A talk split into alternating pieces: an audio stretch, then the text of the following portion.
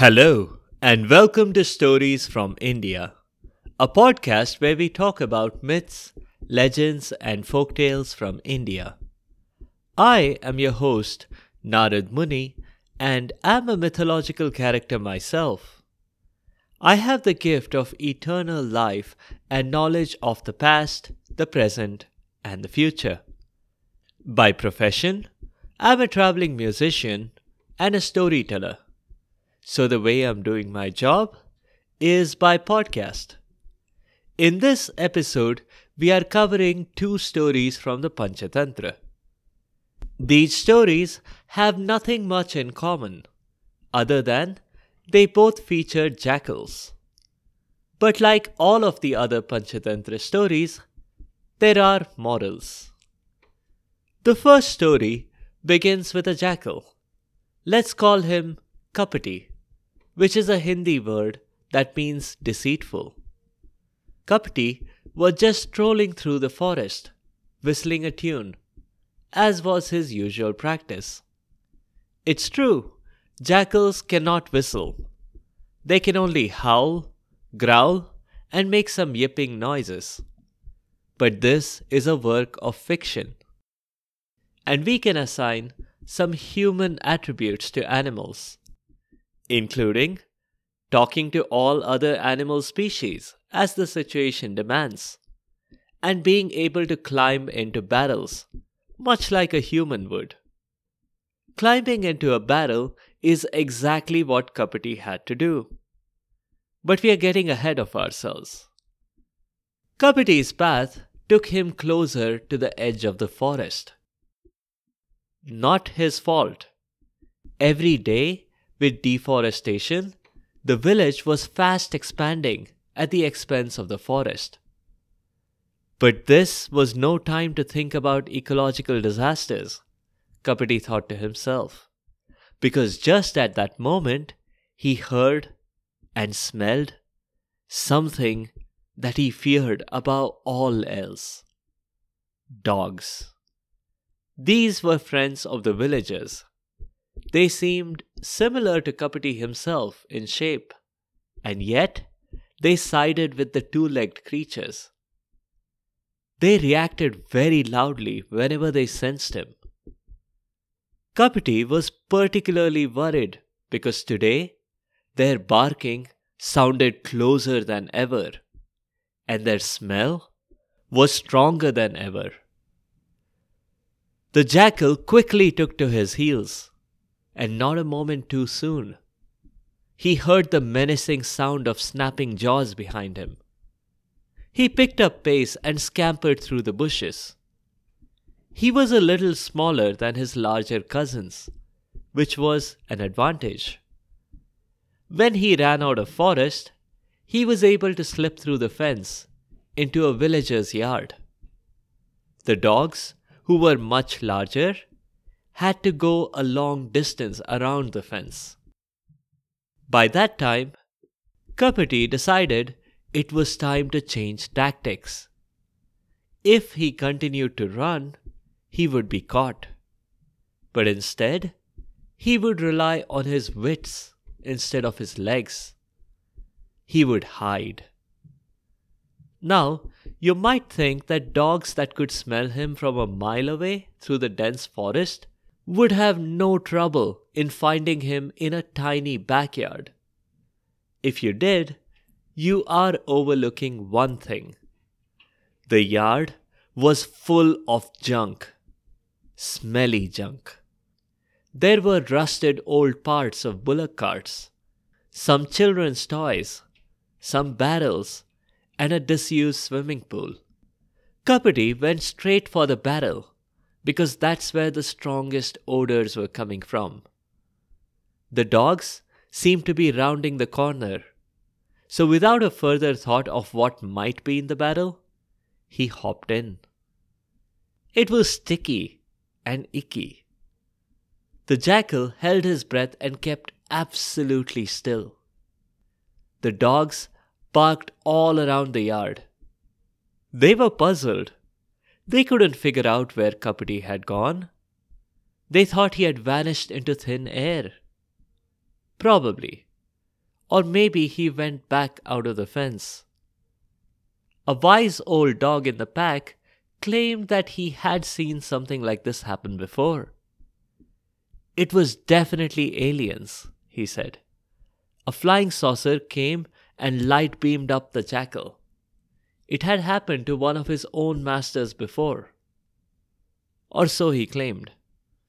The other dogs shrugged, and when one of them suggested they go back to their poker and beer, the response was unanimously enthusiastic.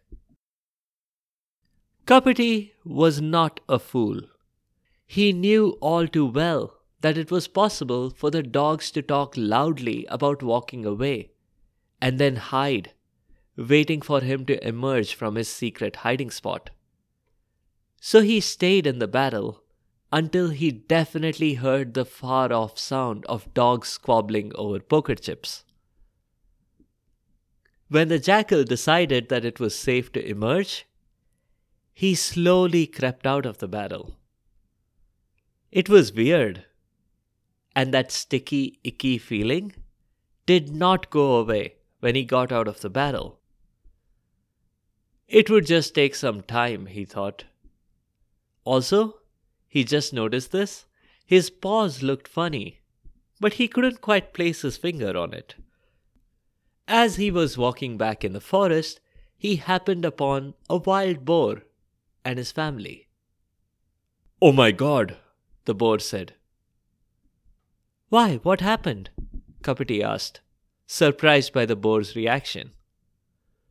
God, said the boar again. Yes, go on, asked Kapati. It really is you! God! And then the boar bowed before Kapati. It was only then that the jackal caught on. For whatever reason, this must be a boar that was a little dim witted, or just habitually sycophantic. Either way, the boar seemed to want to worship Kapati. And Kapati was cool with that. Truth be told, he had seen this boar before, but they hadn't really spoken. Just a polite hello at a mutual friend's birthday party. But right now, the boar was bringing fruits and garlands and a coconut to Kapati. The jackal would have objected, but honestly, he was hungry and those fruits looked delicious. The kind that would be picked for a divine offering. Divine offering, he thought again and stopped. Nah, it couldn't be, and he dismissed the thought. Just then, a family of rabbits showed up, curious as to what the boar's family was doing. One look at Kapati and they too fell down on their knees and started praying. The jackal realized now that yes, it wasn't the boar and the rabbits being silly. There was something different about him.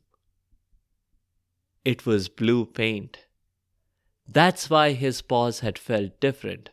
There must have been blue paint in the barrel, and staying there for so long made it stick to his fur.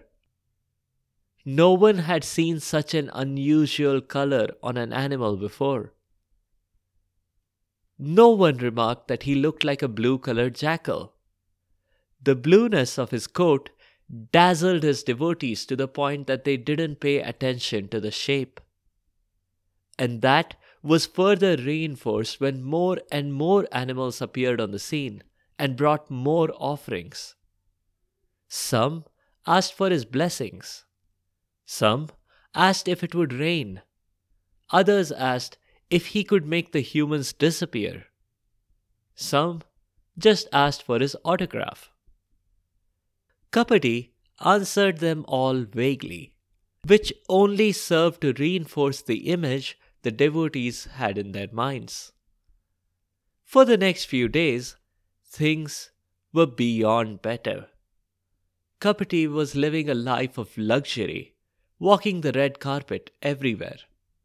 Always accompanied by a security detail consisting of a lion, a rhino, a tiger, and a bear.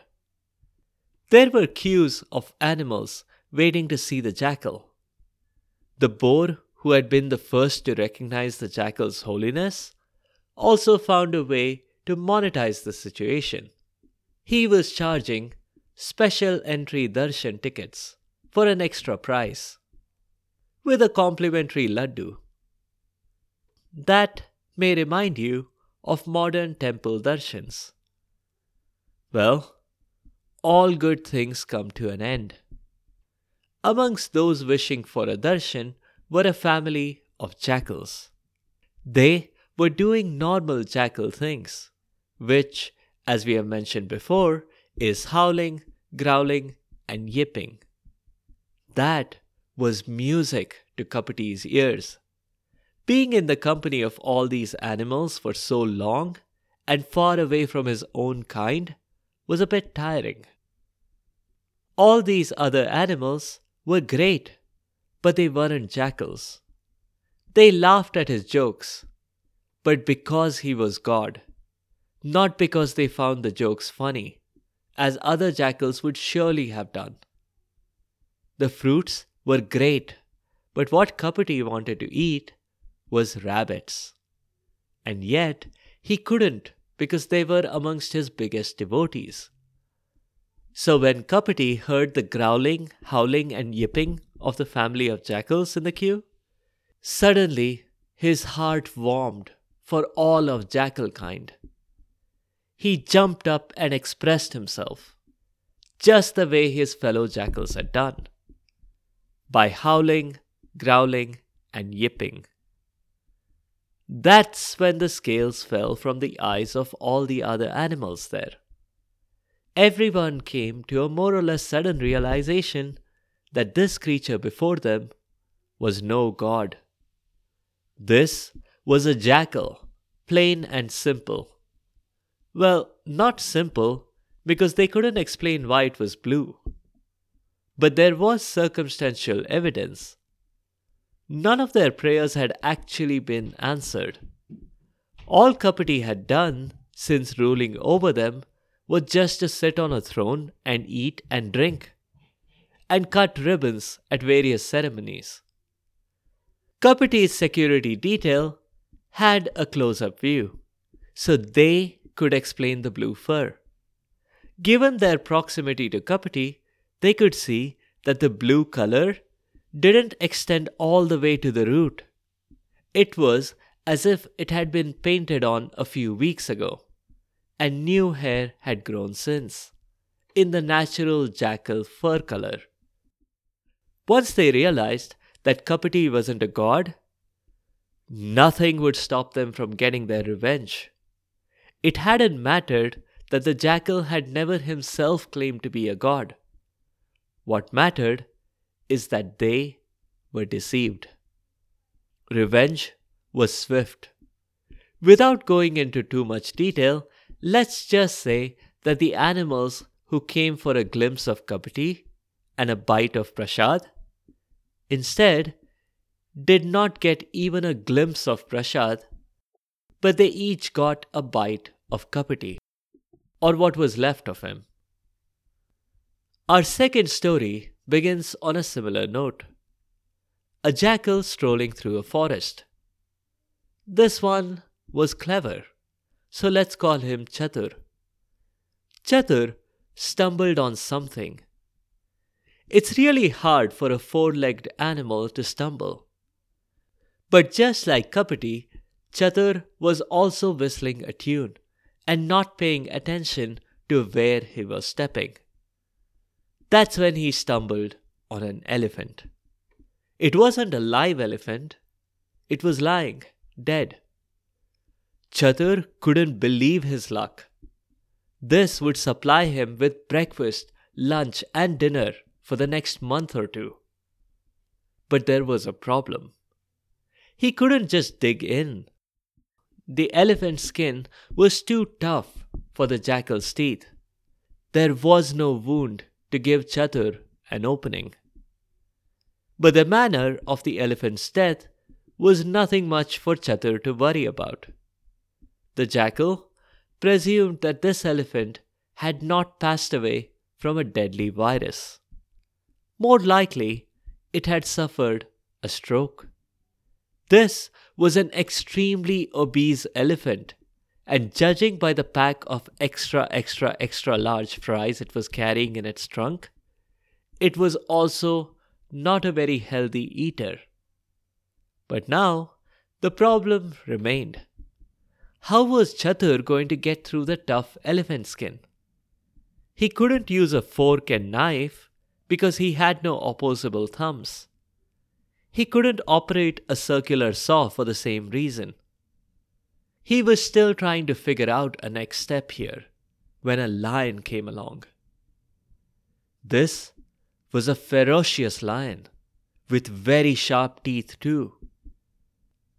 Very likely, the lion would prefer to kill the jackal if there was the slightest provocation.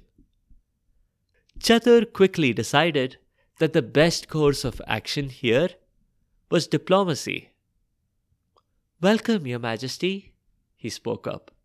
I have been guarding this elephant only for you. That caught the lion by surprise. He had expected Chatur to run and hide, leaving him the elephant. Or if the jackal were really foolish, he would try and fight the lion. But a polite welcome was the last thing he expected. It puzzled the lion. He was the king of the beasts, and he had to act as such. Given the way the jackal had welcomed him, he now had to appear magnanimous and principled at the same time. I only eat what I kill. You can have the elephant yourself. With that, he walked away. What a pity, the lion thought to himself. In reality, he had no hesitation in eating the elephant, even though he hadn't killed it. He would even have loved to try those extra, extra, extra large fries it had been carrying. But he had an image to maintain as the king of the beasts. What a pity, thought the jackal. The lion had the sharpest teeth in the business. Even if he had eaten most of the elephant, there would have been enough for Chatur, probably. The jackal kept wondering about what should be done next. When a tiger happened on the scene. The tiger came drooling looking at the body of the elephant. This adversary needed a different tactic, Chatur thought. Welcome, Lord Tiger, sir, he said cheerfully. Have you come to greet the lion? He's around. He's gone for a quick sip of water and left me to guard his prey. The lion took down this elephant all by himself? the tiger asked, surprised. What were lions coming to these days? he thought to himself. Next, they'd be jumping in the oceans and catching whales. Yeah, and elephants are a particular favorite of His Majesty, the tiger killer, Chatur replied. Detecting the look of shock on the tiger's face, Chatur explained that his lion master the king of the jungle, was named Tiger Killer on account of the time he had caught a tiger eating his antelope meal. The lion decided that he would eat his antelope, even if it was encapsulated by a tiger. Also, could the tiger take a step backwards, please? He was breathing on the lion's meal. That was nearly as bad. The tiger waited no longer. Mumbling about a hastily remembered appointment, he scurried off. Another challenge for the elephant's body was now averted, but the problem remained. How could the jackal get to the elephant meat? In folk tales and stories, things come in threes. Naturally, a third big cat appeared on the scene. It was a leopard. The leopard approached the elephant, thinking the only competition it had was a puny jackal. But Chatur explained that no, he didn't bring down this elephant all by himself. He had help from the lion, who was off to get a sip of water. But Chatur could sense that the leopard was a good guy. So Chatur wouldn't mind letting the leopard have a bite. Hey, I scratch your back and you scratch mine someday, right? he said. But hastily he added stop as the leopard actually got his claws out to scratch Chatur's back. Chatur said that he would stand guard and look out for the lion, but the leopard could go ahead and dig in. Just as the leopard tore into the tough elephant skin, and the jackal detected that the hole was large enough for him to work with, he gave the emergency signal. The lion's coming back, he whispered loudly, and that sent the leopard scampering. The jackal laughed at how clever he had been. Finally, he was about to dig in. But just then, surprise! A fourth animal stumbled on the scene. This one was a female jackal. Chatur was annoyed, not least because it had been predicted by myself just a couple of minutes ago that these things come in threes, not fours. Chatur had used lies, deception, and wisdom to guard his elephant, and now he would use his strength. The fight didn't last long. Maybe it was the agonizingly long wait to taste that elephant meat that motivated Chatur. But quickly, he had defeated this new jackal. Finally, he began happily eating his elephant. With the extra, extra, extra large fries, that made an excellent side. There was another happy ending for Chatur and his jackal intruder.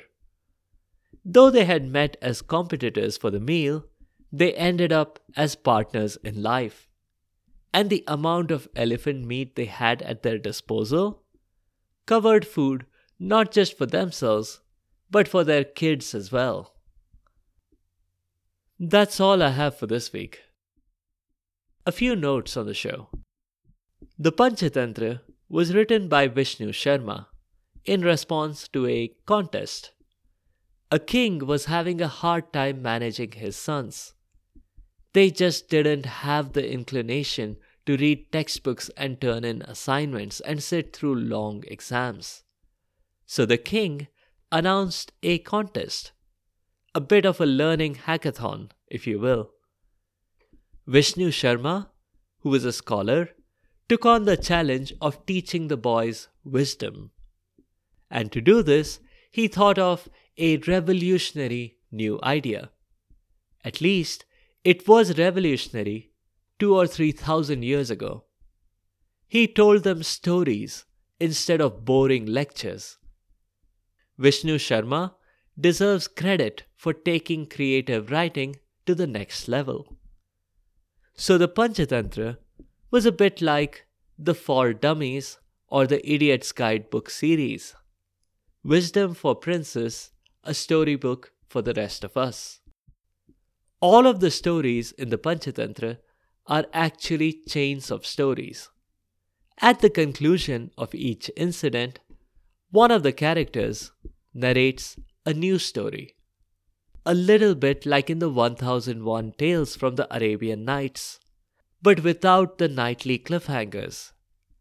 Thanks to ancient and medieval tourism and trade, the Panchatantra tales are well known in other parts of the world.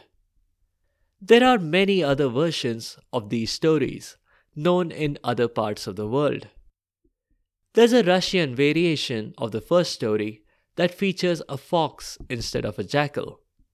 That story ended with the jackal's deception being uncovered by rain. But he faced a similar ending becoming part of the jungle feast. In keeping with the tradition on the show, I have named the characters after things they did. Kapati means cunning, and Chatur means clever. In the next episode, we'll continue the Ramayana. We had previously accompanied Hanuman and other Vanars to the edge of land, trying to figure out how to get to Lanka. We'll see Hanuman figure out a way to cross, thanks to some help from a friendly bear, who was also an honorary Vanar. If you have comments or suggestions, or if there are particular stories you would like to hear, please do let me know by leaving a comment or a review on the site sfipodcast.com or tweet at sfipodcast. You can also find me on Instagram and Facebook. Be sure to subscribe to the show to get notified automatically of new episodes. A big thank you to each and every one of you for your continued support and your feedback. The music is from purpleplanet.com. That's purple planet.com. I'll see you next time.